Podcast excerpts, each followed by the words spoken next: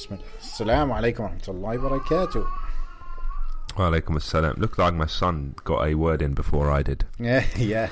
okay. Could hear him last episode a little bit. Oh, Alhamdulillah. No.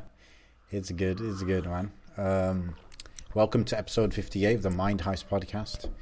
Um, Muhammad, uh, how's your non existent breakfast?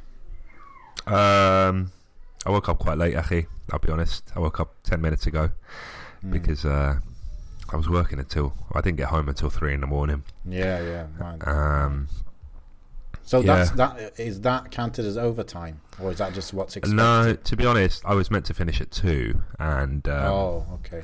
I thought I'd finish a bit earlier Mm, because generally I do, but I just Right. got caught up caught up Yeah. doing stuff and okay. wow, Suleiman is screaming the house That down. is, like I said last episode, some good lungs, bro. he, he's um, developed a bit of a screamy habit. Mm, Not that we're beating him up or anything. I don't do anything of the sort. yeah, But he's just that's his tantrum, and I think a lot of it is you know, Mm. f- excess- especially these kind of mornings. We Yeah. tend to record on my day off, so he gets a bit excited that I'm here, and then I have to shut the door on him and say goodbye. interesting. You know, sometimes I wonder. You know, like maybe people expect it or they take it for granted. Maybe my son won't even like me. Do you think all sons like their fathers? Um, I have no idea. I Like, mean, they probably would definitely like their mother, but I don't know. I maybe maybe I'm thinking too much into this, but I just it's funny. I don't know. there, there's always an issue with parents and clashes and stuff. Yeah, You I would have to expect that to happen for it. more. You know, when you're like 15, like when they become like 14, 15 kind of age. Uh, but when they're like five, six, like I don't know. We'll see. You know, that's the episode I said. I said uh, nothing much has changed. Not too much has changed since I had a son. One thing that another thing I didn't mention is obviously just the sleep kind of thing. Like, like it take you it used to take me like five minutes between when I want to go to sleep and then when I sleep. Hmm. Now it's like an hour. so that's uh, that's a, a difference, but Oh, it's not, it's not a big one. It's not a big one. What's how do you think about the new year kind of thing? Uh, I don't. If that Okay. helps. no, I don't really pay it much. Um, Mm. so I'm sorting out my volume. I don't really pay it much of mind, really. Um, I know everybody's, you know, there's there's people that obviously celebrate New Year's. Mm. There's people that make New Year's resolution regardless of whether they celebrate it or not. Yeah. And then there's people like me that just didn't really realise it was even a New Year until I Mm. don't know an hour after. Yeah. You know, something I I really get surprised by. Um, I suppose because I'm living here, I'm not like, okay, I've been to the UK a few times in the last like year or whatever, but I'm not like into the culture, if you like, right? And I just get very surprised how Muslims, for example, Christmas in the UK, what I've discovered this year, especially, is that Muslims actually they they really like Christmas time and they see it as a chance to meet up with family, enjoy time together because most people are off, right? And so they they're not celebrating Christmas, but they they do see it as a really good day because everyone's off work and they can all kind of chill together. And I just thought it's, a bit of a shame, but I suppose it's just natural consequence of living in a. I guess it's technically not a Christian country, but it is. I mean, if everyone's off work on Christmas, then you know, it shows the society is, you know, Christian in some way. So, yeah, it's like Eid doesn't get that same thing, I feel, because people are working and all of that on Eid. Well, that's only in a mus- in a non-Muslim country, Yeah, yeah right? that, that's what I mean. Yeah, that's what Hmm. I, I would talk about the UK specifically. I don't know about the rest of the world. Maybe US is the same. But uh, it was quite surprising to me, you know. You never know, bro. Soon enough, one day, I'm sure there'll be um, enough Muslims to, to make the argument that Eid should be a public holiday as well. Mm. Yeah, I mean, uh, I guess Christmas is the only public holiday, only religious public holiday for now, right? Uh, yeah, Yeah, and that's probably you know it's all numbers, isn't it? yeah, Didn't yeah. they say that like? I remember reading a statistic like in 2050 there isn't going to be like I think a third of the population won't will be. Actually, this is more race than it is um, religion, Religion. but yeah, it'll be A more third will not be diverse. white. Exactly, something like Mm. that in terms of the UK population. Yeah, but you know the the problem with that it's it's actually really I don't want to say racist, but it's weird at least. Yeah, is that if you're fully white, then you're white, right? But if you're like a quarter black and three quarters white, you're no longer white. Yeah. Yeah. So Yeah. you have to be fully white to be white, but you don't have to be fully black to be black. Yeah, I get And you. I heard some people say like this comes down to the the the subconscious idea behind it is that uh, white is purity and it's it's pure. You can only be white if you're purely white. Whereas if you've just got one fifth or one quarter of something else in you, now you you're not pure anymore. So you're not you can't be white. Yeah, I get you. You're mixed race. Yeah, it's kind of kind of funny. Um, so you're not even really aware of the New Year thing. What about me? Neither, by the way. But uh, sometimes you can't avoid being aware of these things. Um, especially, you know, Dubai do all that uh, fireworks thing and all that. Um, but again, I was surprised about how many Muslims are saying not not necessarily saying Happy New Year. It's not about that. It's about they consider the new year to be starting 1st of January, you know, Gregorian calendar. And of course, we use the Gregorian calendar for day to day life, you know, organizing things. That's mm. fine. But it's just like it's. I just noticed, you know, it's been so embedded in in people's minds, in Muslims' minds, that the year, the the calendar is a Gregorian calendar, and the Hijri calendar is literally just for Ramadan. Like, who who even knows when Muharram is? Who even knows? It's not obviously we don't. It's not like we celebrate the Islamic New Year either. But if you were going to do New Year resolutions as a Muslim, wouldn't it be nice to do it at Muharram or some kind of Islamic related, uh, you know, date? I think the layman Muslim doesn't really know much about the Hijri calendar and its Yeah, sort of relevance. And Yeah. I think, you know, they just accept that we use the Gregorian calendar Yeah, and that's what they follow. And then there's also the general layman Muslim will will just say, as long as I'm not harming anyone, what's the harm in celebrating X, Y, Z?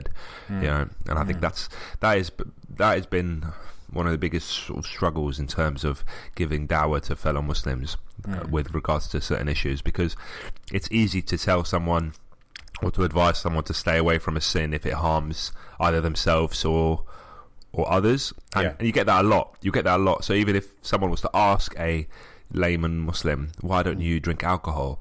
They'll probably first of all say, "Oh, it's bad for you, and look what its effects have on society." And Yes. you know, kada or there. And I've had this conversation at work uh, a few weeks ago, where it did come out like, "Oh, why don't you drink, or why don't you you eat pork or whatever?" Yeah. And you know what? I actually said it to them. I said, you know what? If you ask someone else, they'll probably tell you first and foremost about all these negative effects mm. and, oh, it could bring cancer and you have no control of your body and all this stuff. I said, you know what? I'll be honest with you. First and foremost, I don't do it for any of those reasons. I do it because Allah subhanahu wa ta'ala told me to do it. Yeah. Like that's and, and that's what needs to be established. And I said Yeah. anybody can reel off a bunch of things, but all those things aren't necessarily going to be found in our scripture. Yes, you know, yeah, yeah.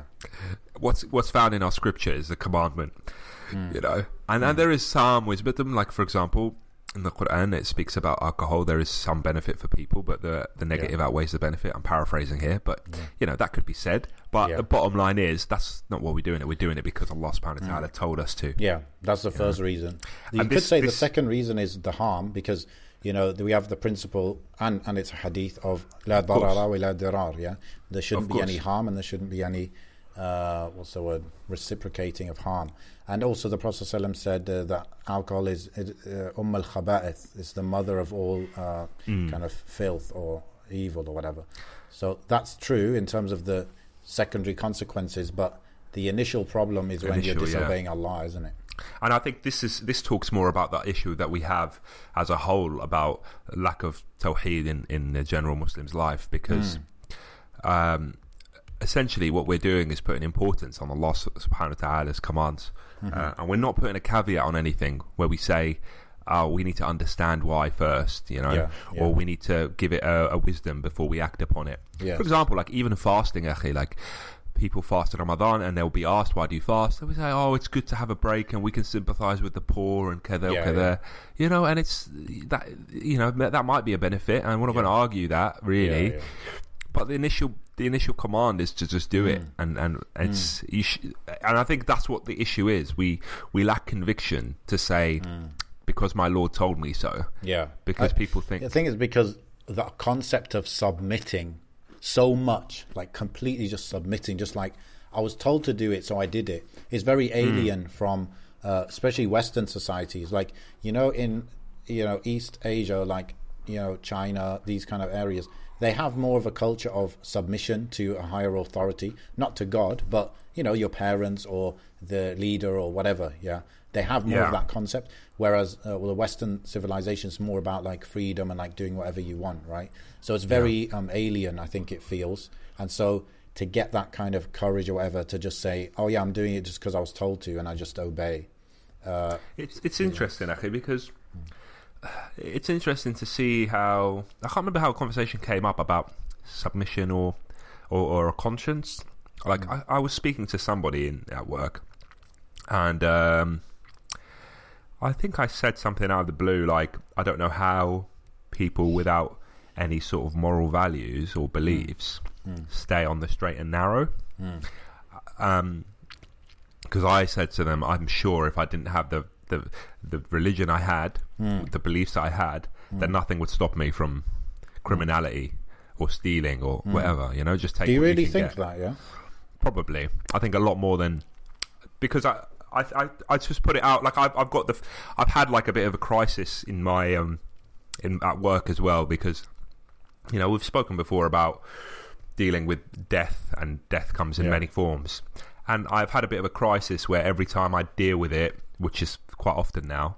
Um, I have a bit of a I don't know a bit of a not an epiphany but just a very a very sharp reminder you know and it doesn't fade. I'm not getting used to it every time which I was hoping I would because um, because a lot of these people, at least all of these people I've gone to, have been non-Muslims, and then all I can think about is the life of a non-Muslim from start to finish, Yes. and what what it kind of ends to. And all these people, the, the people I work with, that- it doesn't really seem to affect them. Every everything's business as usual, and I'm I'm a bit like having a bit of a crisis in terms of trying to put myself in their shoes and wondering what is the point. Like if I was them, I wouldn't know what the point is of living. Do you understand? Yeah. like and I thank Allah for the deen that I've got because I, I wonder it's a bit dark but I wonder like if I didn't have this I don't know what the point would be because I'm spending all my time working hmm. I barely get to see my family. And um, in the end this is how I end up. And all these people I've gone to have died alone. It's like this is how I end up. So what was the point? Like why why was do you understand? Like Yeah. and people have this. And, and I remember when I was at university there was I studied sociology, which sometimes touches up on this issue. And there was writers that wrote about these sort of topics to the point that they had existential crises and, and, and either committed suicide or, or t- attempted to because they thought about it so much that they they just didn't see the point in living anymore. It didn't make sense, you know. Yeah. And um, yeah, essentially that's what we try to say. Like without this idea of submission, it, it everything's a bit fruitless. Everything's a bit, you know, what's the point? Like you build, you build, and you you work and you you slave off in the dunya, but essentially nothing. you yeah. know? I think living without a purpose is um, it's a bit of a newer newer kind of phenomenon, right? And obviously, you know, in the past, sometimes people's only purpose was to survive, and there was like the survival instinct, and that was good enough, right? But Yeah. when you live with more comfort, then you need something beyond just survival, right? And then some people they have religion, and then some people, like more and more these days, they they have nothing, right? And and that's been going on for like a few decades. But I I feel like um, now uh, among Western civilization, like they're moving more towards they kind of realize it sucks, right, to have no purpose. So they're moving towards finding a purpose. And there are a few kind of movements that are popping up, like, you know, Jordan Peterson talking about having a purpose. Yeah. Um, like, that's why I think he became so popular because of that main reason, you know. He he kind of shook people up and said, "No, you you do have a reason for being alive." And they're like, "Oh, really? Oh, yeah, I Yeah. love that idea." Yeah. And But just you to have- interject, okay, just Yeah. to interject about him. Have Yeah. you seen like his his mental state recently? Oh, not recently, no. So I've I have followed him on Instagram, Yeah. and um, his daughter I think posted on his behalf, like on Yeah. his thing. Okay. She was saying, "Oh, I'm really sorry. He's had to cancel. Blah blah blah. Yeah. uh, he's going through a lot lately." And I was like, I keep hearing about him going through a lot. Like, what's going on?" Okay. And I checked. I sort of did a bit of background, and apparently he's, you know, he was on antidepressants. He's suffering a lot because Hmm. of something. I think either his wife is very ill, his wife died, or something like that. Yes. And basically, he's been cancelling all sorts of shows. He's All been suffering a lot with his own mental health. Hmm. Um, a lot of issues, basically a lot, a lot, a lot of issues that he's struggling to get on top of. Yeah. And it it once again just reinforces the notion that I'm not saying that having deen cures you of mental health issues, Hmm. but what I am saying is that even someone like that, Mm-hmm. who people flock to for to solve these these mental Yeah, mindset yeah. conundrums, is Yeah, now going through something quite immense. Yeah. Yeah, you could say though that that could happen to a Muslim as well. You know, Of course. I mean, the the short period of time from which he be he was a nobody to being uh, huge, uh, you know, big Mm-hmm. deal. Uh, that was a very short period of time. So I think for anyone it would be difficult. But uh, yeah, maybe you know we always uh, we always know that you know Islam is the best toolkit for dealing with anything like this. And just something as simple as reading Quran every day, it, it grounds you, it reminds you of certain things, what's important, to humble yourself, all of that. So I, I was saying, it, you know, people are flocking to him for purpose. And I, I listened to a, uh podcast episode, uh, Mad Mamluks, about uh, deism, which is like the belief uh, in a god, but not religion. And, Right. And the guy uh, seemed to be quite into this topic, and he was saying that uh, this is going to be the new thing, and and uh, you know, it's it's actually people are going to move away from atheism, and they're going to move to deism, where they believe in a higher power. Um, they don't necessarily believe that the higher power is involved in their lives actively. Um, that they don't believe there's any rules or anything but it's just maybe some kind of comfort of knowing uh, maybe where you came from and the fact that maybe there's someone to call upon or something like that. So I think you know, obviously they're trying to work something out because it can't last for for that long having no purpose. It just don't It- work, does it's it? it's the convenient God, isn't it? That's what Yeah. I'd argue that is. It's the it's the enough to give me comfort, Yes. so that there is somewhat you know I'm not alone in this universe, and when I look up at the stars, I don't feel so igni- insignificant. Hmm. And if I am desperate, then I can comfortably call upon something. Yes. But it's the the God on my terms, where Yeah. I'm not following any rules, and I want to live my life the way I want to live my life, and as Basically, long as I'm not hurting anybody. It's a an, an idea of God or a concept of God that serves the human rather than vice versa. Mm-hmm. So it's like I'm going to think of God in a way that makes me feel happy, and if you come and tell me that God is a way that I don't like, I'll reject that God. You know, so yeah, there, there's a crisis of purpose and stuff, and you know, of course, uh, I think it's who knows, Annie. I think we we're not that aware of what what things are like in China, but you know, China for many decades now has gone through getting rid of Buddhism, getting rid of religion in general, and you know, I, what I hear is they're a very consumerist, materialist society, um, and so I think they're gonna.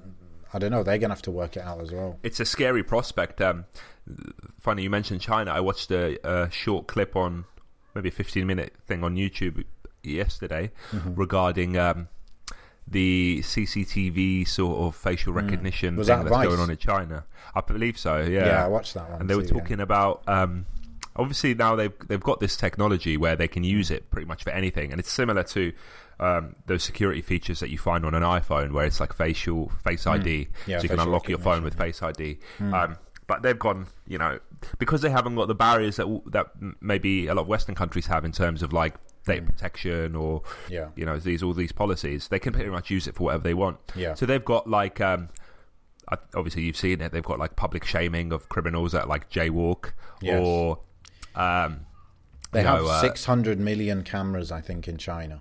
yeah. So And the, the the interesting topic that came up was this notion of using it as like a social scoring system. yeah, So that your face would literally it was it's sort of like how we leave reviews hmm. on like Uber or hmm. Amazon or whatever. Um, reviews would be left on us, so then we'd have social points, Yeah, and it would it would essentially be like this dystopian future where Yeah. you know your social points aren't enough to buy a cup of coffee mm-hmm. or or enter a particular mm. store. And it will probably be like that. Like you will mm. need a minimum of i don't know 100 social points to enter starbucks. Um, because if you don't then you're too you're deemed too criminal to um, and Too it's, low it's status, yeah. yeah it's insane. It's essentially um, making people guilty giving them no redemption. Like how do you re- how do you uh, how do you uh, gain your social score back up if you're never given the opportunity to? Well, you, you know gotta- how do you redeem I think yourself? you have to bow to the pr- picture of the president, and then you get a few God. points like that. Just do that five times a day until you get your points up. it's it's incredible because that then that becomes more valuable than money in a sense. Yeah. Like social score would then give you more opportunities than anything. Like you could go to a job interview and they'll scan your face. And they'll be like, "Yeah, what- okay, got it." Yeah, that, yeah, I've got a social score of such and such. Okay, brilliant. You know, No Um, CV, bro, just social score. it's insane, bro. It's insane, Yeah. and that you know that's what reminds me of. It's a bit weird, but it reminds me of this good deeds and bad deeds sort of thing, and how Mm. Allah Subhanahu wa Taala will no doubt judge us on good deeds and bad deeds. But it's almost like the system here is trying to implement that in a way yes. because it's it's attaining it that sort of level Mm. in people's lives where it is in that. It's, especially in China, for example, it's like submit to the state kind of thing. They have implemented it uh, already to a, to in some ways. Maybe it was a pilot in a certain city or something, where Hmm. If your social score goes below a certain point, you're no longer allowed to book flights or um, or use the high speed trains. You got to use the slower Oh, trains yeah. or you got to use the buses instead. So they already implemented that. So uh, it's kind of crazy, crazy. man. And I just think about it from the point of view of Tawheed, yeah. So part of our belief is that um, Allah sees everything. Allah is aware of everything, and um, what that is kind of one of the reasons we're in awe of Allah, and we feel that there's nothing we could hide from Allah, and we're always hmm. thinking we should always be thinking about you know what what what am I doing, and Allah can see it, and is Allah going to be pleased with this? How that feeling it's not the same of course but the feeling of always being watched is that not the same now in china? When there's 600 million cameras and everywhere you go you can see cameras it's the same feeling. It's literally a form of shirk it's a form of feeling that this there's an all-seeing thing that can see you and that Yeah. deeply deeply messes with tawheed bro literally Yeah. even i i've noticed myself when i for example now in the UAE, every mosque has cameras in it, okay? And there's quite a lot of cameras all around everywhere. And I just, it just made me think like, I'm sometimes thinking, oh, cameras can see me. I'm, I'm not doing anything wrong, but you know, just this feeling of always being watched, um, it interferes with your tawheed, I feel. Yeah, it could do. I wear a camera for work, Hmm. um, like on my chest. So I've got one strapped there, and I turn it on and off when I need to. Um, and it is odd because yeah, certain things you go to and you just have to turn it on Hmm. um, because of the nature of the incident, and you do uh, you do sort of worry like, oh, okay, I need to be on my guard or I can't say anything. Hmm. Not that I would anyway, but it automatically makes you feel a bit like you're being watched. Yes. Um, but um, you'd be surprised. I mean, even the numbers in the UK, we talk about CCTV and stuff. Um, a lot of those cameras don't even work. A lot of those Yeah, cameras, honestly, a lot of them are just there. A lot of them are dummies. There's, not, there's not that many. I mean, proportionally, it'd be interesting to see how many actually fully functioning at work. And also in the UK, there's a lot of legislation regarding cameras. For example, um, it can't you can't point it at someone else's property. It has to be at your own um, mm. unless it's obviously like a police camera or something. Mm. Um, but even like police cameras, they can't they can't just follow people. Hmm. So that's why, like, if you've ever observed a police camera, for example, it will just spin around on its own every I don't know however many seconds. Hmm. It can't stay fixed at one point for too long unless there's a ground to justify it, hmm. which and and the same with like surveillance and stuff. So hmm. surveillance, like what you would assume is, you know, following somebody because of something that hmm. can't even be authorized unless a court signs it off first. Hmm. And at least in the UK, there's there's still strong elements of accountability between the court and the police system. Mm-hmm. So, like, the police would have to go to court and apply for certain things, Mm. and just because they're all one big entity of the criminal justice system doesn't mean they get along. Yeah. Because they're two separate entities, Yeah. They're kind of they fight with each other quite a lot. Mm. Like the police will say, "Oh, we need this." We need to observe this person, and we need to follow this person, and we need a warrant to do this. And the court will be like, "Ah, nah," and then it's just like a this argument back and forth Mm. Yeah. until you know it gets authorized. But So- that that has its benefits, though, doesn't it? Oh, that's what I'm saying. Yeah, that's Yeah. what I'm trying to say. That Yeah. it has. There's still those things that are holding the the all out surveillance of people back. Mm. Yeah. Which I'm assuming, Allahu Alam, but I'm assuming doesn't exist so much in whether it's China or any other sort of country like that. Yeah, yeah. That is that is something that we need more and more. Yani, we desperately need that in the in the Muslim world because Hmm. you you need basically need these independent institutions whose job is to implement the law and do their job for the betterment of the people of the country, independently of what the current president feels like or doesn't feel like. You know, Yeah. like the number one thing is the justice system needs to be absolutely independent. It can't be that the president doesn't like someone and so yeah, send this guy on a fast track right to prison without going to court. Like it should all be uh, justice, basically, you know, and uh, it's uh, severely lacking in, in some countries. It's but it spreads on as well, like to journalism as well. I mean, at the end of the day, um, it's a, it's the balance between benefits and, and negatives because. Wow, he's banging the door down. He desperately wants to come in. Sorry. Um, like, so journalism, for example, on the plus side, you could say that they're desperate for a good story. So they'll do anything to challenge those in power or challenge the status Yes. quo to write about some sort of big scandal or whatever, hmm. uh, which keeps people accountable for their actions and make sure people doesn't don't slip. Mm-hmm. But at the same time, like they're easily swayed to promote a particular agenda, just like everybody is. So you can't really be sure what the truth is. So that's like when it comes to news, for example, you can't mm-hmm. have a favorite paper. Like if you have a favorite paper, then you're always going to. It's like what you said earlier um, in earlier episodes about having multiple teachers. Like if you read just from one paper or one news source, then you're only ever going to get one particular agenda because Yeah. their agendas tend to be quite uh, linear. Like a particular paper or a particular narrow, yeah. organization, yeah. only wants to promote a certain thing. But if you if you can read the same story from different angles, then you're more likely to get a rounded idea of what the arguments are. Not necessarily what the truth is, but Yeah. what the arguments are and where they're coming from, sort Yeah. of thing. Yeah, yeah, yeah, yeah, yeah. It's true, man. Uh, listen, bro, I wanted to cover another topic actually. Okay. go for it. So, whoops. So we both have sons, right? And uh, uh, I've I've been reading this, uh, well, listening to this book uh, in the past couple of weeks, and it's one of the best books I've uh, read or listened to uh, in months. You know, it's called Boys Adrift. And so it's the five factors driving the growing epidemic of unmotivated boys and underachieving young men. Okay. And it's Okay. really, really been fascinating. So I thought I could just take you through some of the ideas in the book and we could have a talk about it. Yes, Um, please. It's something to think about for ourselves. It's something to think about. Even people just, you know, a couple, two, three, four years younger than us, it's it's affecting them. And then in raising our sons, we, we really have to think closely about this. So the, the first one he talked about was teaching methods. Okay.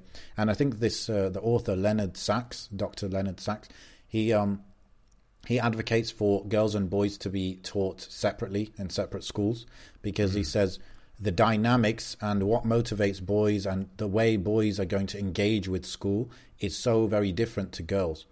Um, so he says, for example, girls um, they do better in school these days on average. They do better than boys because girls are motivated by um, being a good girl, if you like. You know, uh, uh, listening to the authority, to the teacher, and pleasing the teacher. Yeah, so they will work hard, and they're motivated just by you know being a good girl, basically. Yeah, whereas boys have no interest in that. That's not motivating to them.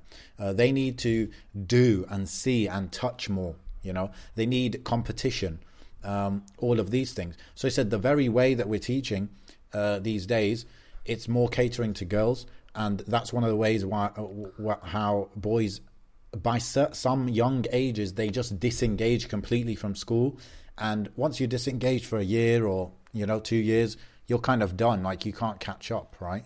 So this was the first factor he's saying that is, is messing boys up is that the teaching methods are not friendly uh, to to boys, and so he talked about, for example, writing a story.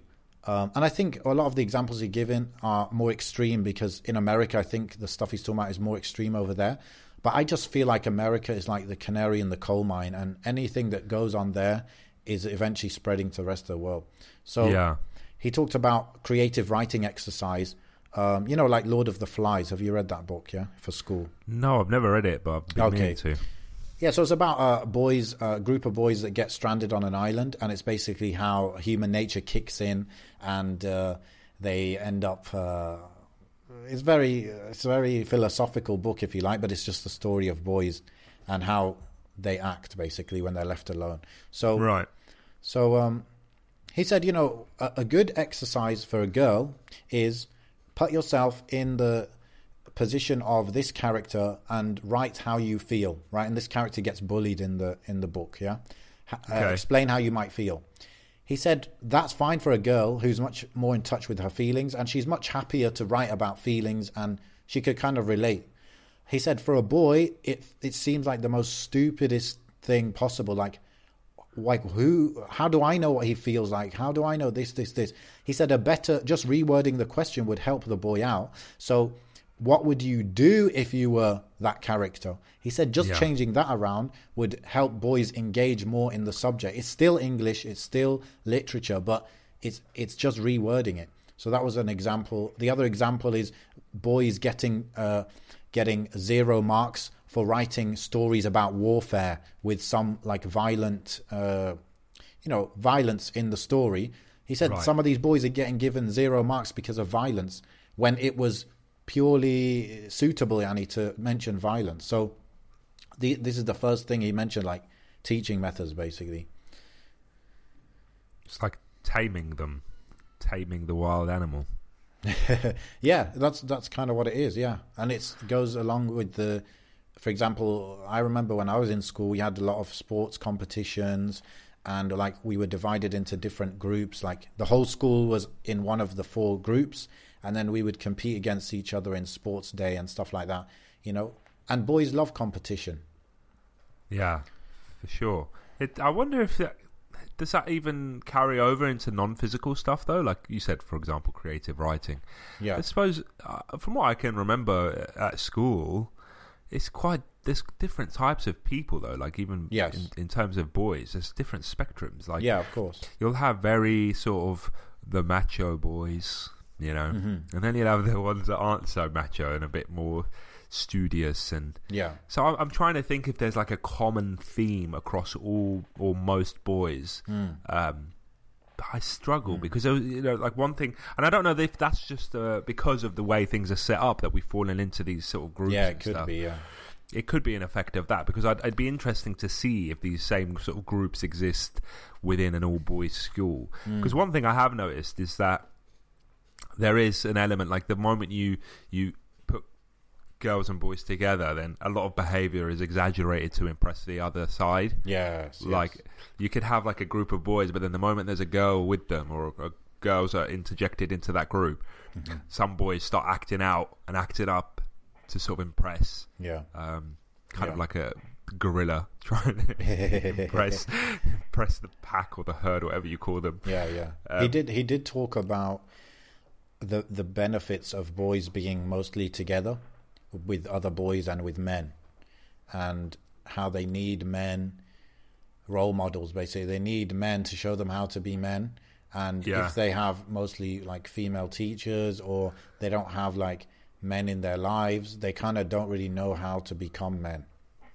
I think that is the key. I think that's the most important thing that I can remember from school, Hmm. and like influence wise, is that boys having male teachers, Hmm. like good, mm, you know, responsible and role model style teachers. I think that's the most impactful thing there Mm-hmm. Yeah. could be. And the Um, way you bond with teachers, sometimes it's it's often with sports. It's often through sports, team sports especially. I remember uh, doing different treks. Um, I don't know if you did scouts. I did scouts when I was uh, when I was more in primary school, I think, uh, and that was really good. No, I, ne- I never did that, unfortunately. Um, But I do recall, like, you know, some of the most influential teachers we had were like the PE teachers, for example. Mm. Um, they're the ones that had a big impact on not just it wasn't necessarily just the sports, but it was the discipline. Mm. You know, it was that there was always going to be an element of discipline when it came to physical education, Yes. and like that's what you sort of remember the most, and yes. teamwork and all these sort of things that we value as boys, but never really get a chance or opportunity to express them on a day to day. Mm. Um, yeah, and, and, and I think the way they teach you and the way they support you, uh, if you took it seriously enough, and I think that's the issue. It's always been optional. Like it gets to a point where it's optional. Yeah. Like you either, unless you join up with a team, uh, then you're never really going to get that sort of deep Yeah. learning or deep sort of Mm. experience. Um, and I think a lot of confidence can be drawn from that. A lot of leadership can be taken from those kind of things, and I think that's why a lot of these modern sort of self-help books focus a lot and appeal a lot to um, to sports personalities and, and those in teams and stuff. A lot of these books that we've been quoting before, they're all like all the rage when it comes to sports teams, especially American like baseball teams and basketball teams and stuff Mm. and a lot of them use those kind of examples because that's kind of where this modern day society that's where the men are really found in terms Mm. of of uh, you know tenacity and, and experience and and living out these sort of uh, what we'd call transformed war sort of modes I guess like you can't really express your wartime man Mm. and in anything other than sports Yeah. so that's where it flourishes. you Yeah, know? yeah, yeah. I remember uh, growing up, I had two two sports that I guess I took seriously. Uh, one was karate, one was rugby, and again, like you said, the discipline that I got from those is mm. incredible. Even though now I think karate is a bit, you know, soft, but but the discipline is is the main benefit Yeah. really. And I was I was doing rugby, taking it quite seriously until like age seventeen, and, and you know that was tran- really transformational. I think you know I don't know. You know, sometimes I look at other people who didn't really do a sport, and I just think, how much more disciplined would you be if you had done done a sport? Mm. You know, especially if through those years, like I don't know, maybe 13, 14, 15, 16, kind of this age, um, keeps you kind of straight. You know, you've got a, you've got a man who's coaching you, and when you mess around, he sets you straight, and these kind of things. So Yeah, and it's, it, it teaches you a lot in terms of like, there's a lot that can be applied to uh, to day to day sort of obstacles. For example, like if you're always on the offensive, then it mm-hmm. gets to a point where you're just back bashing your head against a brick wall. Like you could be up against a team that has just got such a solid defense that just constantly mm-hmm. attacking, attacking, attacking isn't going to really do anything. Like you're, you're just going to tire yourself out, and then that's when you start learning about patience, and you start learning about looking for those opportunities and looking Yeah. for that sort of chink in the armor and and, and a weakness Yeah. and stuff. And I remember, I remember even because I used to be, I wouldn't say in a hockey team, but like I just used to play hockey a lot. There was never enough people to Mm. create a team, and I always wanted one. I really, Mhm. really, re- really wanted to start a hockey team, and I had a few people with me, but there just wasn't enough numbers.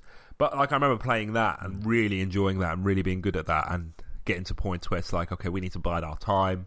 We need to look for who's the weakest player and sort of rush them with Mm. the ball so that we can get through a lot of these things. So yeah, you start thinking Mm. about tactics. Uh, you start thinking about more than just Yeah, strategy. Yeah, patience.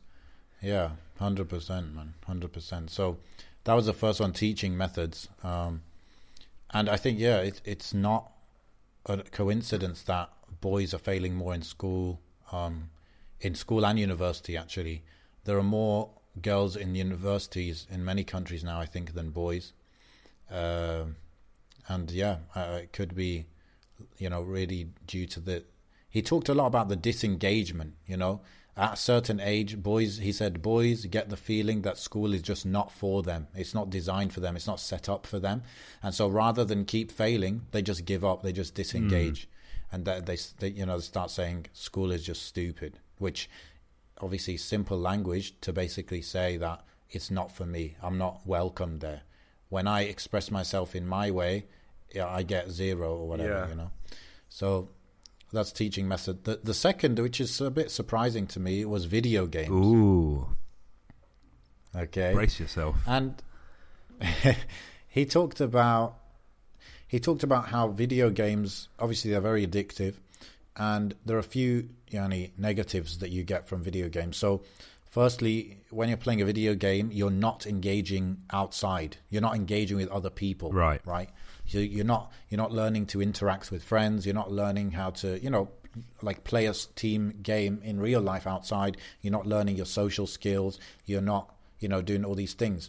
Um, that's a that's one of the, the first one. The second one is that it's so addictive that it can actually take over your life to the level where you're not willing to do your schoolwork. You're not willing to get a job. You're just kind of just want to play pretty much.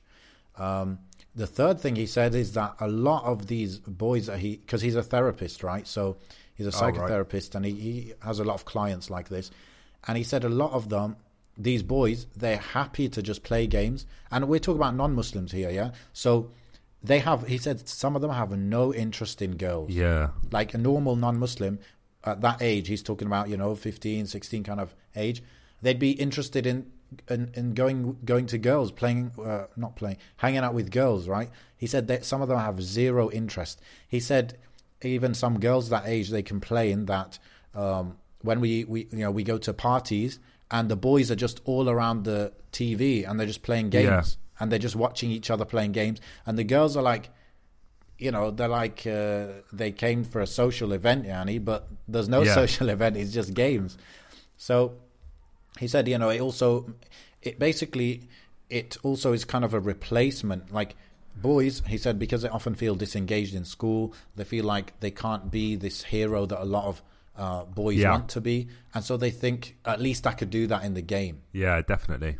And I think you kind of mentioned that. before. Yeah, I think uh, for for a lot of different people, it serves a different purpose. Um, for me, it's always been a element of escapism. Um, I wouldn't say like mm-hmm. so. Everyone's different. Like I think there are people that, that don't engage with society at all, you know, and those are quite extreme mm. end of the spectrum. The I think my mm. issue is that I probably spend too much time engaging with society that I do want to be transported somewhere else, you know, when I get back. Um, another thing, like you were talking about, well, the example was given in the book about um, boys not showing interest in girls. Um, I think they there's two types, I suppose.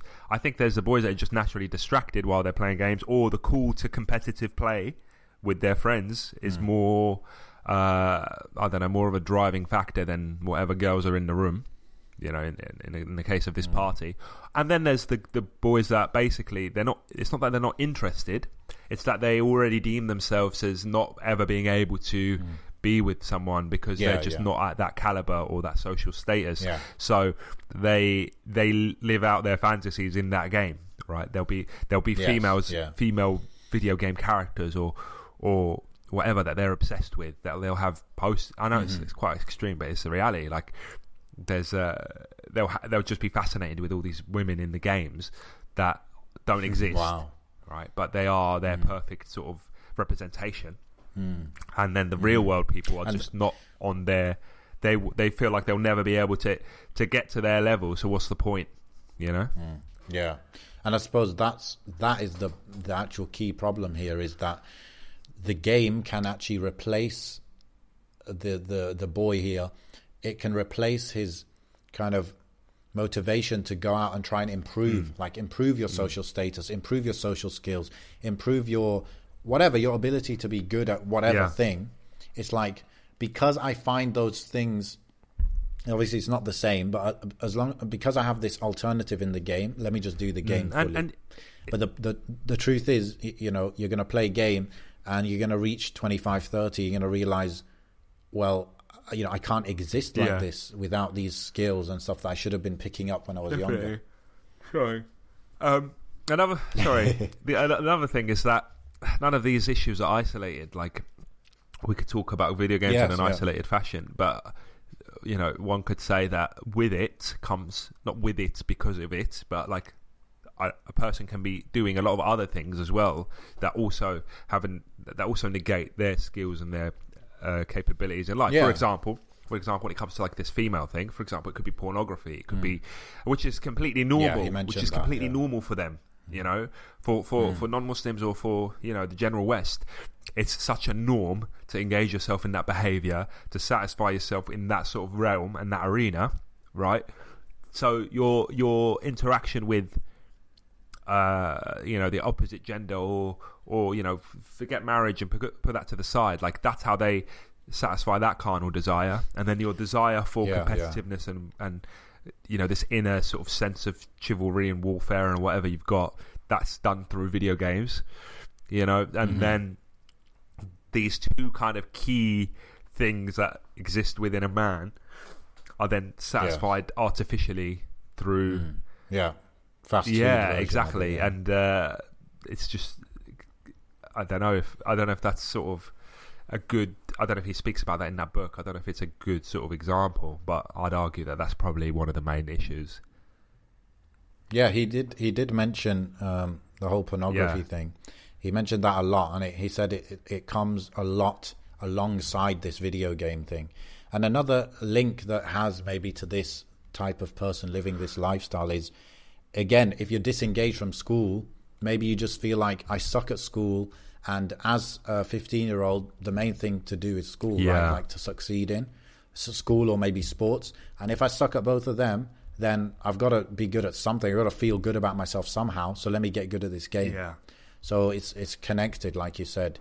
Um, and he mentioned he, he spoke quite a lot about the uh, other negative effects of games uh, in terms of the violence in these games.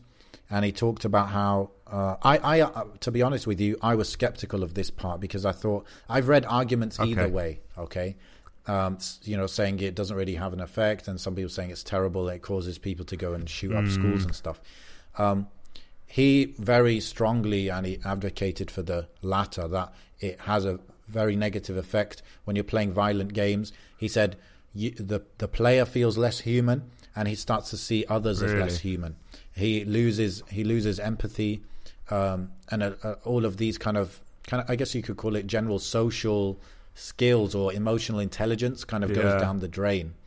Um, and he said the benefits is that you get a 0.2% faster reaction time when when doing something.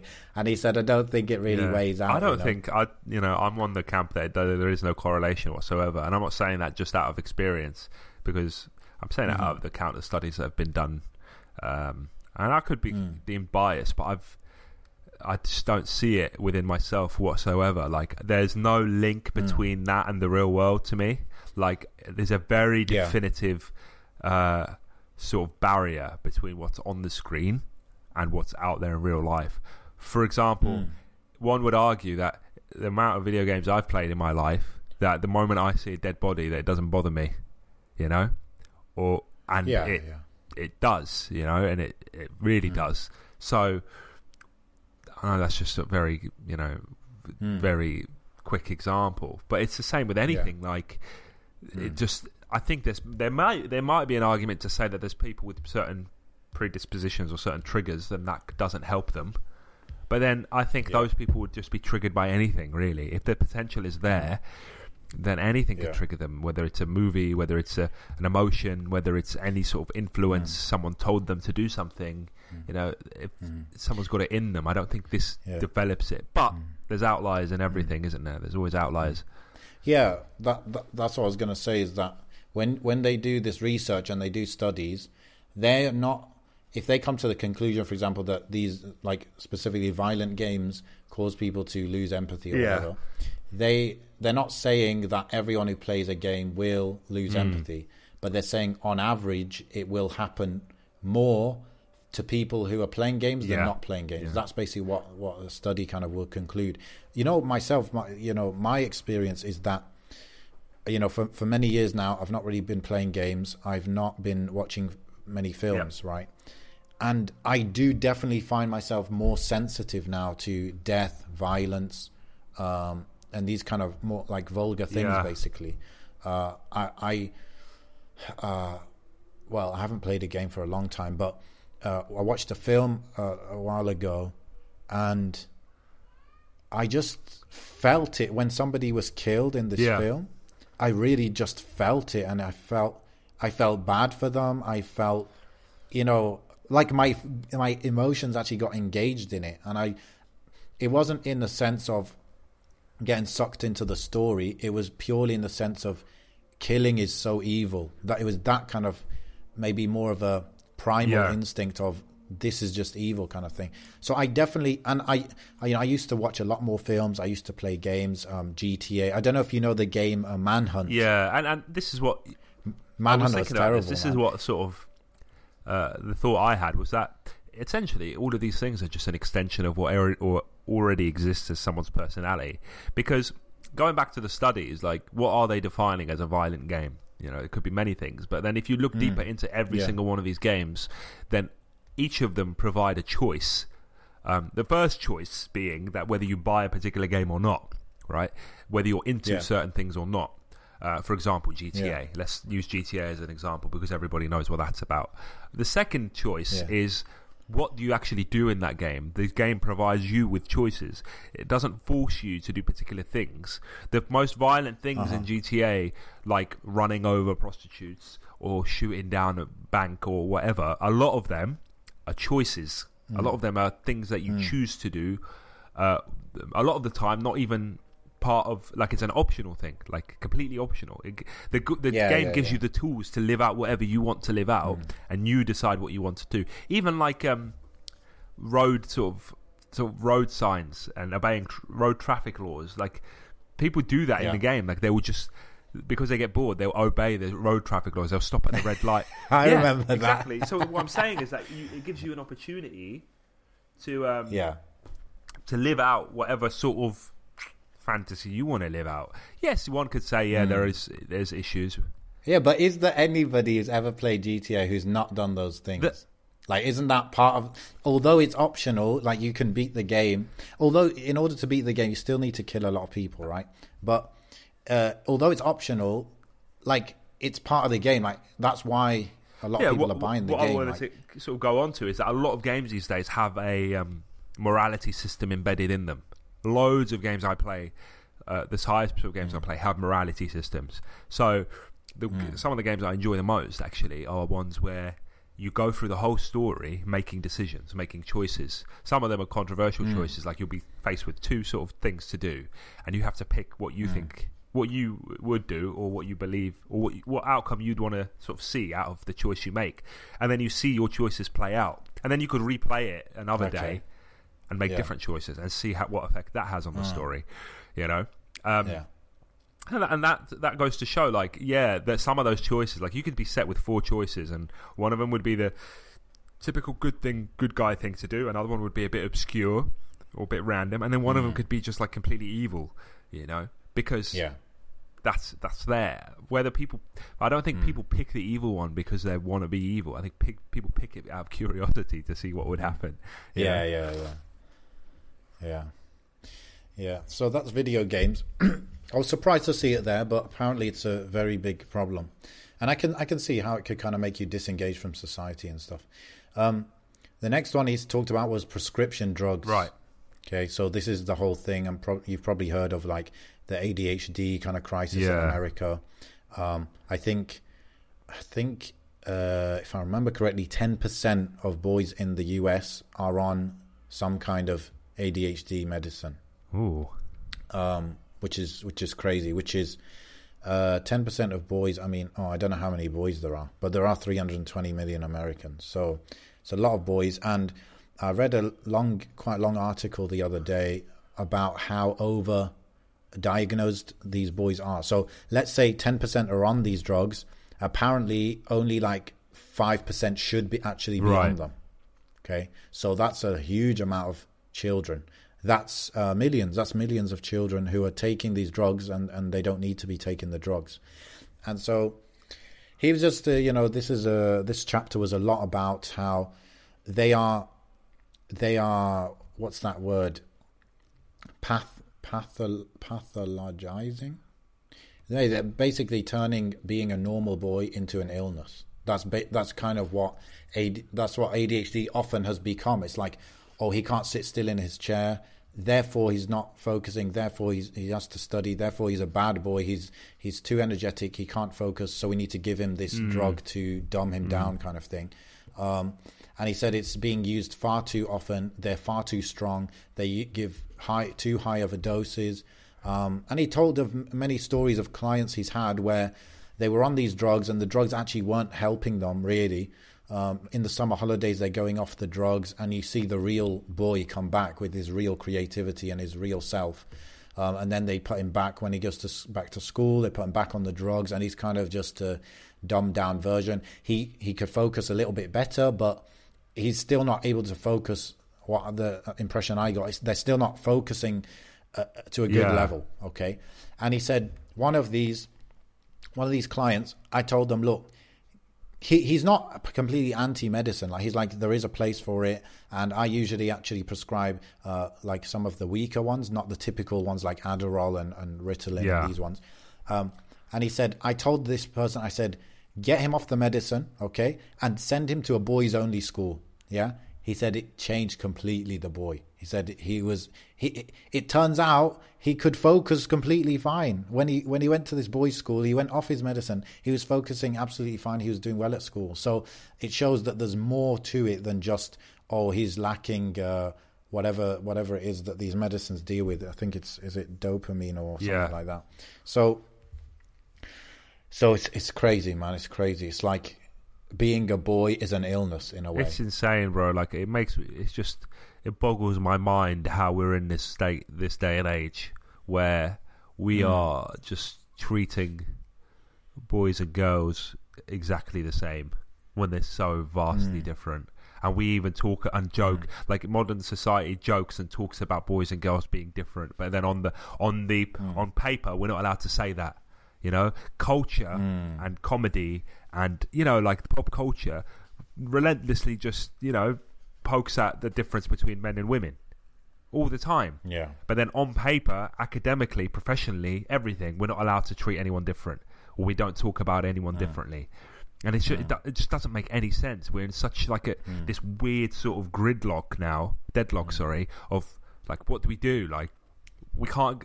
It's just so odd. Like culture forces you Yeah. one way, but then the actual what we write down and what plays out and what we these rules that we hmm. we we set for ourselves, it doesn't make any sense. It doesn't make any sense. Yeah. The funny thing is, from my experience, when you go to the when you go to the people on the ground who know what they're talking about, okay, so the the academics who are doing the research and the teachers who are teaching Yeah. children every single day, that they you know in a few years they're going to teach hundreds of children, yeah. So they have a lot of experience, and it's not like a sample of just 20, 50 Yeah. kids, right? Both of these are in agreement about the clear differences between boys and girls. Yeah. Clear. Yeah. It, like literally read any any study is going to be very clear like it's not even a question um, and then go to any school i mean I, you know i was a, i was a teacher for a while and bro it's like it's day it's, it's it's as clear as day right? You go to a class you got half boys half girls. Straight away you see one in 20 girls will be rowdy loud um, not able to sit still kind of thing. And maybe seven out of 20 boys will be like that. And it's and it's repeated class after class after class. It's you know i okay i did i only did it for a year but go to someone who's been doing it for 10 years uh, they'll tell you the same thing. And the teachers that i were learning from like my mentors they, they it was not even a point of controversy to them that you would expect different behavior Yeah. from boys and girls. You would you would not that you would treat them differently in the sense of fairness but you would use different tactics to get them to behave. So i you know i remember being told clearly that okay the boys if they're being rowdy or this class has tons of boys for example it's 80% boys. Okay well then you need to do a lot of compet- competitive things. That's really what engages them and they really like to try and beat Yep. each other and this kind of thing you know? Or the girls okay this class has a lot of girls and a lot of girls they don't want to like put their hand up because they're afraid of being wrong in front of people. And so you need to kind of really encourage them and this. So it's so obvious for the people on the ground um, but yet there are people uh, maybe people who are in the admin side of schools or the people who are fake academics they're the ones pushing this these policies that try and force people to think that they're the same uh, media as well is a big big one The flavor of the day. the media are not going to like psychological studies and then come in with what they're saying. They're just making it up And it's themselves. sensationalist, isn't it? And it's whatever sells. whatever sells papers Yeah. that day, and and they Yeah. I mean, I think right now we've got to a point where saying that boys are different to girls would make the headline, you know, so oh, maybe that's a good thing in a way. so, so yeah, that's, that's prescription drugs. I mean, the thing is, you know, parents are trying to do what's best. Um, and, and maybe back in the day, you know, there was more a sense of authority of the teacher, and maybe that's what kept the boys more in check. Um, I don't know. I can't, I can't say it was more of a problem now and then in terms of the pure behavior. I don't know if the behavior was different, but um, uh, another thing actually he said, which was interesting, is uh, he talked about in English there's only one verb for to know something, yeah, which is obviously to know, yeah. But in other languages, in German, in French, in in Spanish, there are two types of knowing. Uh, like I know in French there is connaître, which is to know a person. So you say I know Uh-huh. him. You you'd use one verb, and then to say um, I know this subject, you use a different verb. Right. Yeah, savoir. So, so uh, he said boys need boys better engage with a more experiential type of knowledge, where it's like, okay, I know the anatomy of a frog because I've held it in my hand, I've dissected it, I've looked at it, Yeah. I've this and that.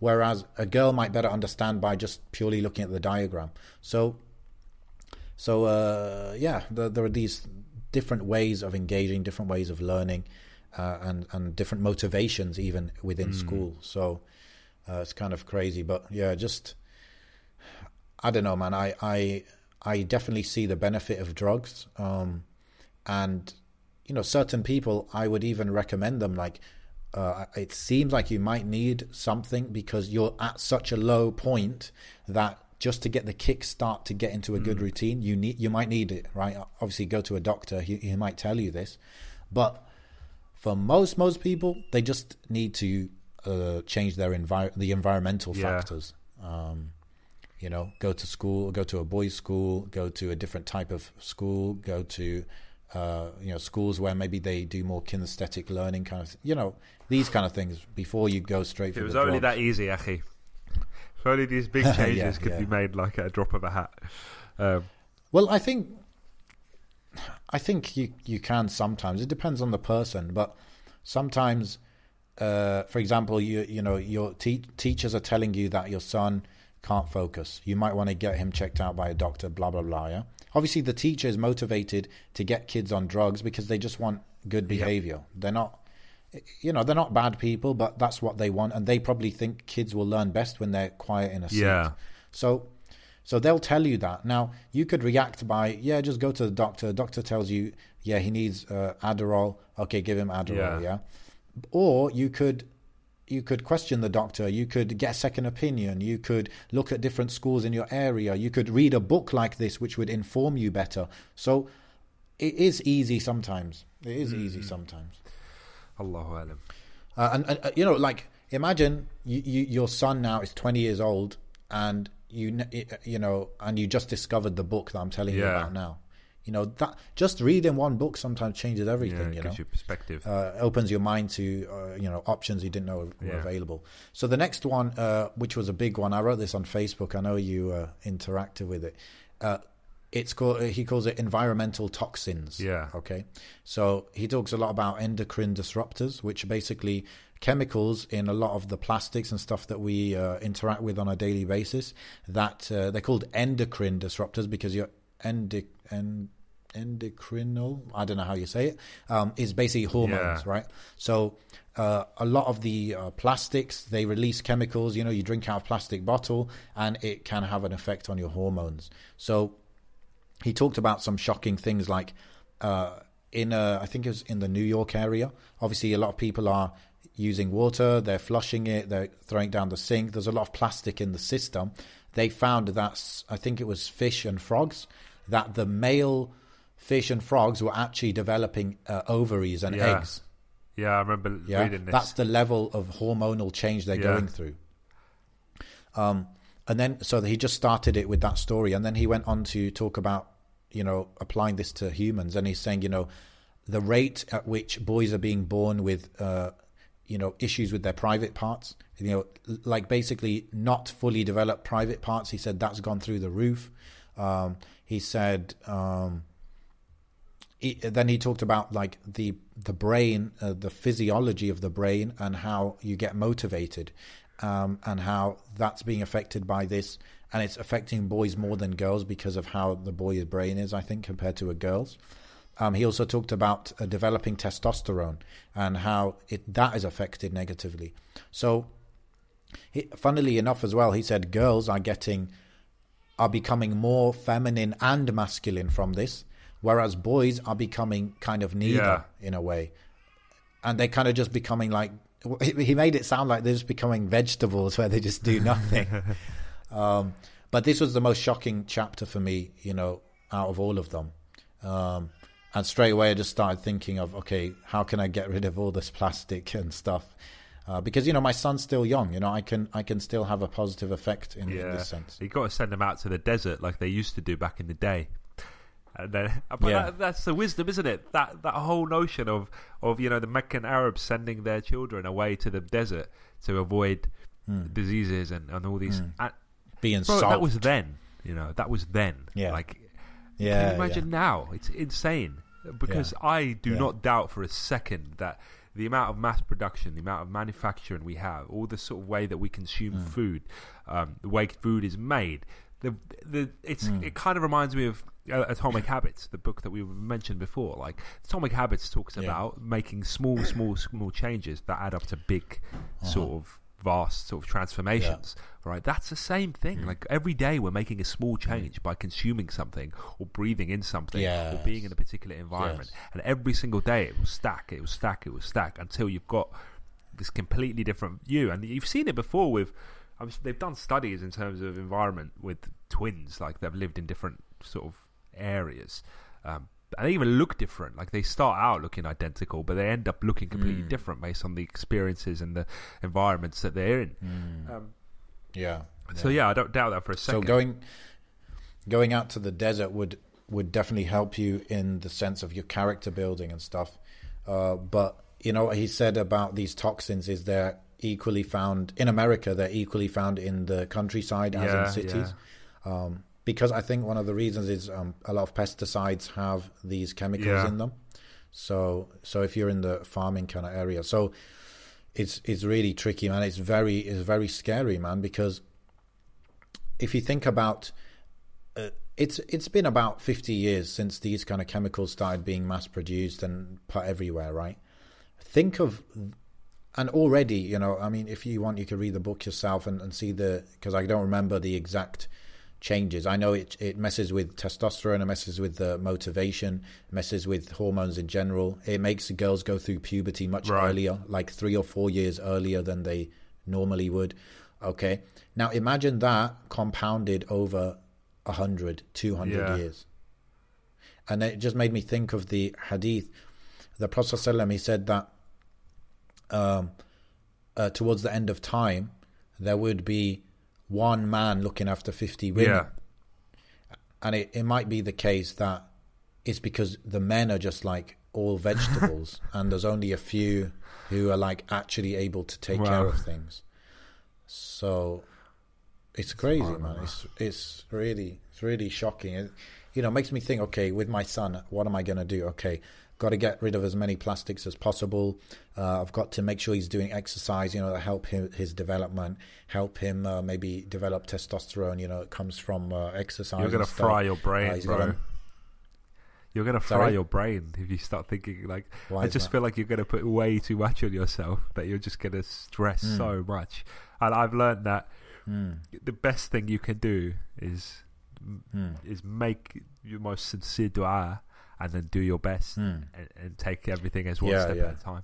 Actually, that was one thing I was uh, I was thinking of as well. Is that this is why you make yeah, dua. exactly, exactly. because there are even if you feel you have control over something nothing happens without the permission of allah and then there are these things where you feel completely intimidated by and you feel you you have no way of swaying it and that's why you make dua that's why every day you wake up and you say you know allah protect him allah give you know guide him. Um, that's true. It, it I- guess you know me and you we think differently. I think i have a um, i think i forgive myself a lot. Okay. so uh, I- I don't know exactly how that happened, but I got into the habit of forgiving myself a lot. And so, if I have a goal and I know there's a lot to be done, um, I can, I could say I'm going to do this, this, this, and and this maybe is more for the later. This is more for later, and you know what I mean. So I feel I don't feel too intimidated by this. I feel like okay, I can't do 100% of the stuff to protect him from Right. this stuff, but I can do 70%, and I'm going to do 70%. And if I fail at doing 70%, then why even have kids? Like, surely that's my hmm. job, you know? I think for myself, I'm I'm quick to relinquish control. I think a lot of adversities that I've felt in terms of, I think I've been overcome a lot by the responsibilities that across the board, not just my, Hmm. you know, my immediate family, like my wife and my child, but like my mother, and my sisters, and work, and a lot of responsibilities fall under me. Even like at work, you could argue that there's a lot of responsibilities for people that I've never met before. You know, that I'm responsible Mm. over the general public. Yeah. And I think um, I could, I could, if I wasn't a religious man, I could be overcome by this and just completely Mm. lose it. And I think the one thing, Mm. and I, and I've been trying to search for the wisdom behind a lot of these challenges I've faced recently, and the one thing that I've realised is that my iman isn't as high in happier days or days where I'm, you know, more forgetful of the responsibilities I have than it is when I'm stressed out Mm. or when I'm upset or whatever. When I'm upset and I'm stressed out, my iman is through the roof because my conversation with Allah subhanahu wa ta'ala is way more sincere and it's way more. And eh, and it, Mm. it will take me to a point where I know that I can't do anything or don't know what to do or what decisions to make. So I naturally relinquish control. And then I I make my dua to Allah subhanahu wa ta'ala for guidance sincerely. And it's you know one of the du'as my favourite du'as is um I'm going to put myself on the spot now and I can't remember it. It's um, يا حي يا قيوم برحمتك استغيث أصلح لي شأني كله Mhm. ولا تكلني إلى نفسي طرفة عين. Tarfat Ain, Yeah, Yeah, so- yeah. That's that's a one. And That's the one. That one, definitely. you know, every morning, you know, after Fajr and Mm. every afternoon after Asr, um, Mm. and I can't get more concise than that. You know, there's a few Mm. s- Do you know the translation of it? essentially, yeah. So yeah, Hayy Ya Qayyum, which obviously is the name of Allah Subhanahu wa Taala. you know the uh, hay meaning uh, it's yeah, and it, we could they, we could do whole hours on those sort of names. So I'd recommend getting into those names and studying them properly. So by your mercy, uh, like calling upon Allah's mercy, that I astaghith is like begging almost, Seek seeking help, help mm. to the point it's like you're begging mm. for it.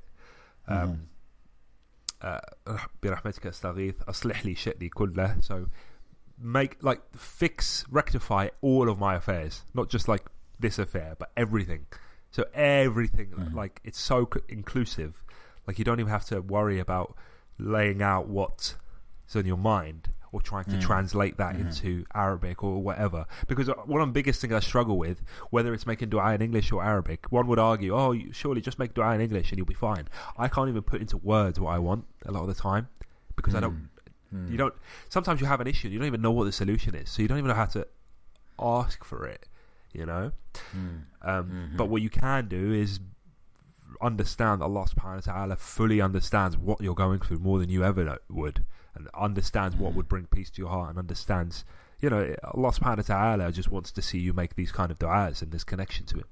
برحمتك استغيث Yeah. اصلح لي شأني كله ولا تكلني إلى نفسي طرفة عين and do not let me do not leave me to sort of ولا تكلني إلى نفسي طرفة عين My yeah own do not devices. leave me to my own devices for even a blink of an eye or is it it's either for even a blink of an eye as in time or even a blink of an eye so even the, something as small as a blink of an eye don't let me sort of Mm. be in control of that Mm. you know? Yeah. I, I can't. I'm not sure if it's the time. So even for like a split second, Yeah. don't leave me to my own devices, or Mm.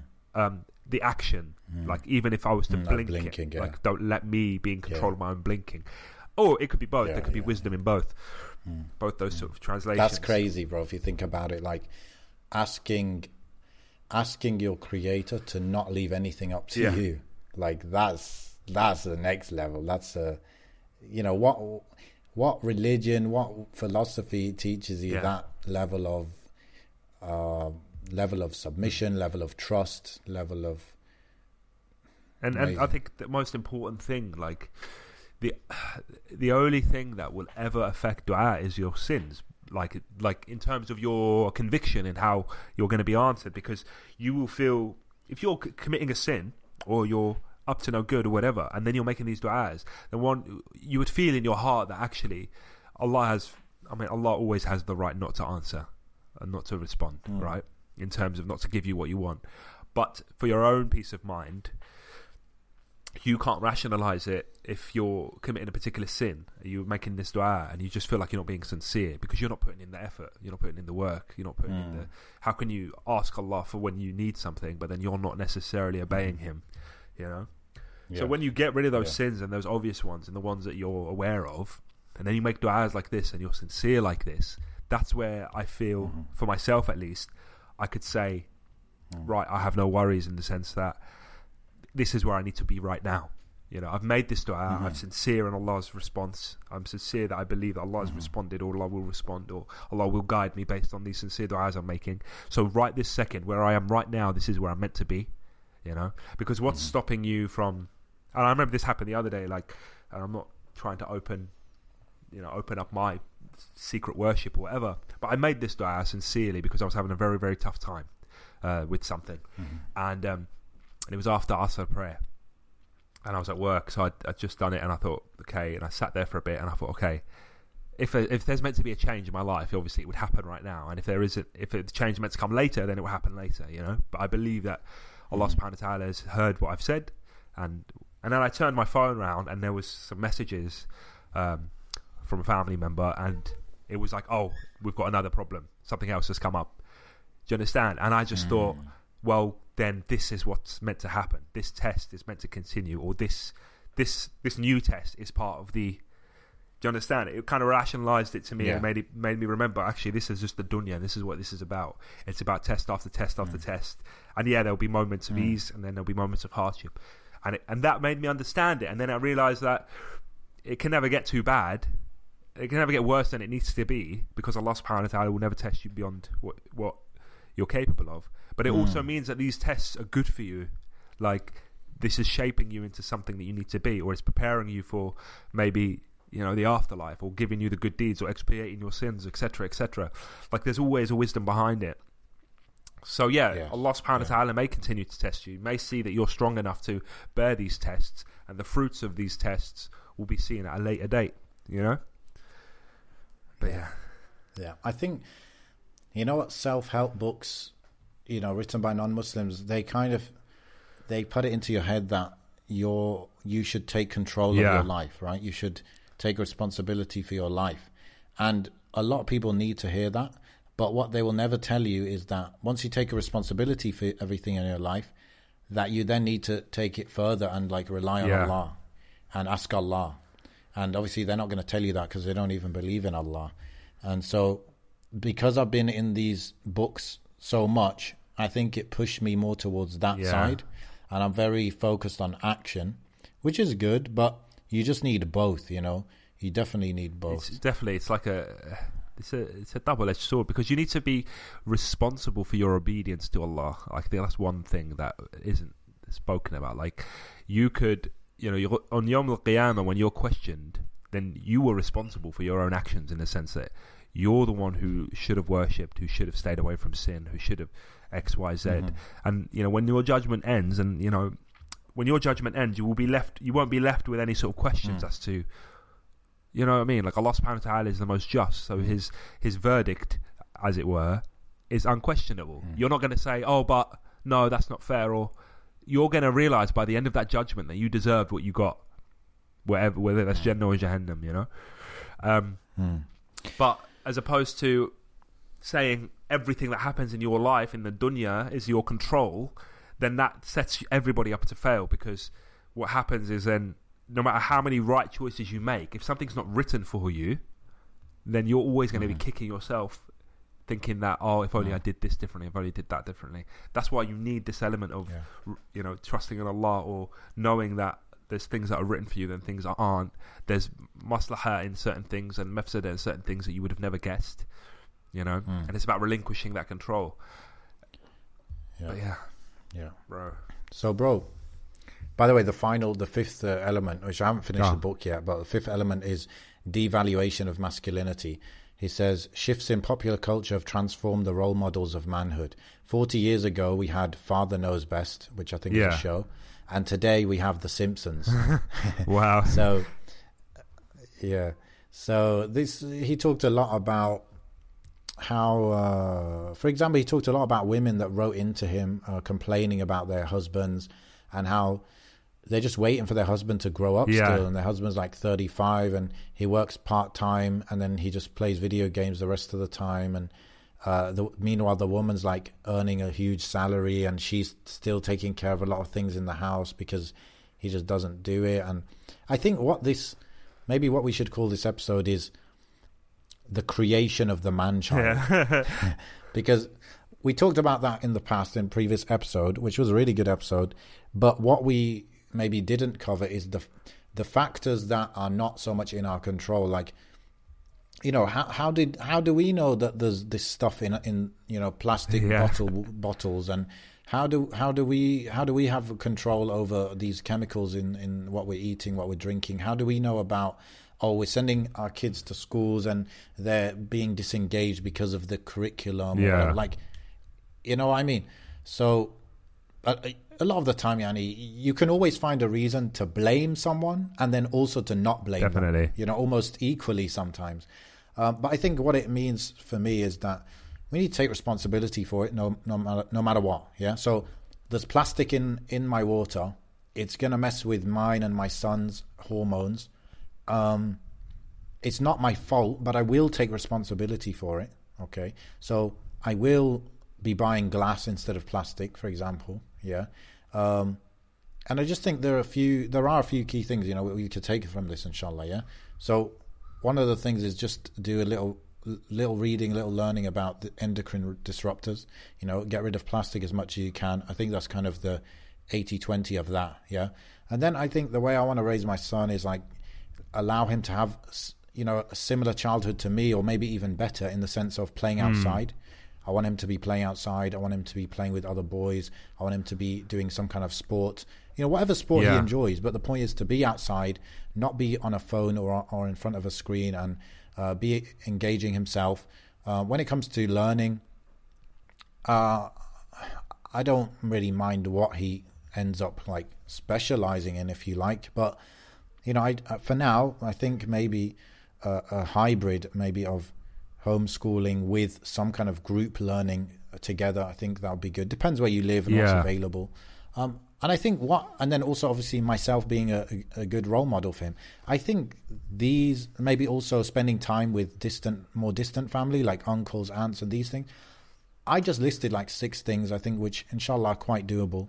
And if you did these six things, I think it would help with a lot of what we discussed in this episode. You know. Definitely. I think for, for myself, you know, just to round it up, as far as my son, um, is to develop a strong connection with him, like for myself, because Yeah. uh, like my biggest growing up, and, and you know, my dad now doesn't live in the same country, and I don't see him that much, and because of that, not only the age gap, the vast age gap we have with each other, the culture gap we have with each other, but the, now the distance that we have with each other.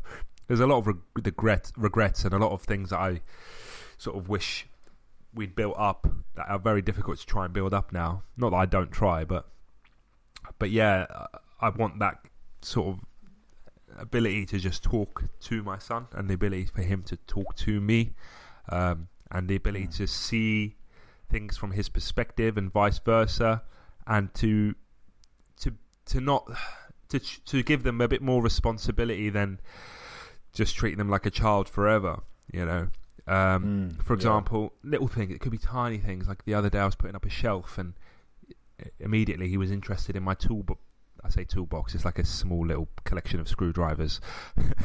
but he was interested in that, and you know, the gut reaction in me was to tell him, "Put it down, you're going to hurt yourself," you know, or leave, or let me do Mm. this. And then I thought, well, no, let him just Yeah. sit here with me, playing with tools. Why not? Like, Yeah. do you understand? It's a moment. Well played. It's- well played. It's a moment, isn't it? And it's a moment that is yeah. nothing to me, but everything to him. You know. and that's the Mm. reality. It's a Mm. moment that we we devalue because it's it's mundane, and they they, they cherish because it's completely new and it's fascinating. Mm. Yeah, Yeah, like uh, what's his name? Stephen Covey in the book uh, Seven Habits of Highly Effective People. One of those habits is seek to understand before being understood. Yeah, and that's what you're talking about. Is if you don't have a relationship with someone, you'll never be able to influence them Yeah. positively. And this is what the Prophet ﷺ did. This is why certain people accepted Islam just because the Prophet ﷺ was the way he was without any they're like oh this guy saying there's there's a god and there's a revelation and uh, uh, you know uh, day Yeah. of judgment oh i'm Yeah, down yeah. i'm down so that's definitely key man having that good relationship and you know sometimes relationship relationship doesn't have to mean spending five hours a day with your son it could be you know like the email I sent to you you know about these little moments you get with with your kids Yeah. or with your family whoever it is um, sometimes it's about quality obviously there is a minimum time needed but th- it doesn't always mean the more the better perhaps Yeah, you know? it's it's just I think yeah that email was talking about how we expect to sort of uh, we have to create grand events to cherish these special times or make special times quality time I think it was called when actually all Yes. time is quality and all time is special um, and all time Mm-hmm. has meaning and it's often the mundane things that we remember more than the Mm-hmm. the big vast experiences. I think because the vast experiences, it could be anything like, oh, we take, let me take you to the zoo, something big like that, or let's go to this show, or let's. Those things, the, Yeah. the actual event itself sucks away from the time you've spent together. Like you don't remember. Mm. Like if you've ever taken your family somewhere special, it could even be on holiday, bro. It could be far. Then you're you're more likely to remember the things you saw as opposed to the time you spent together and what was said with each other. Yes. Whilst if if it's something completely mundane, then actually the attention is more on the individual that you're with. It's more on your son Mm. in this case. Um, Like taking your son just to the park, which is at least for us is quite mundane.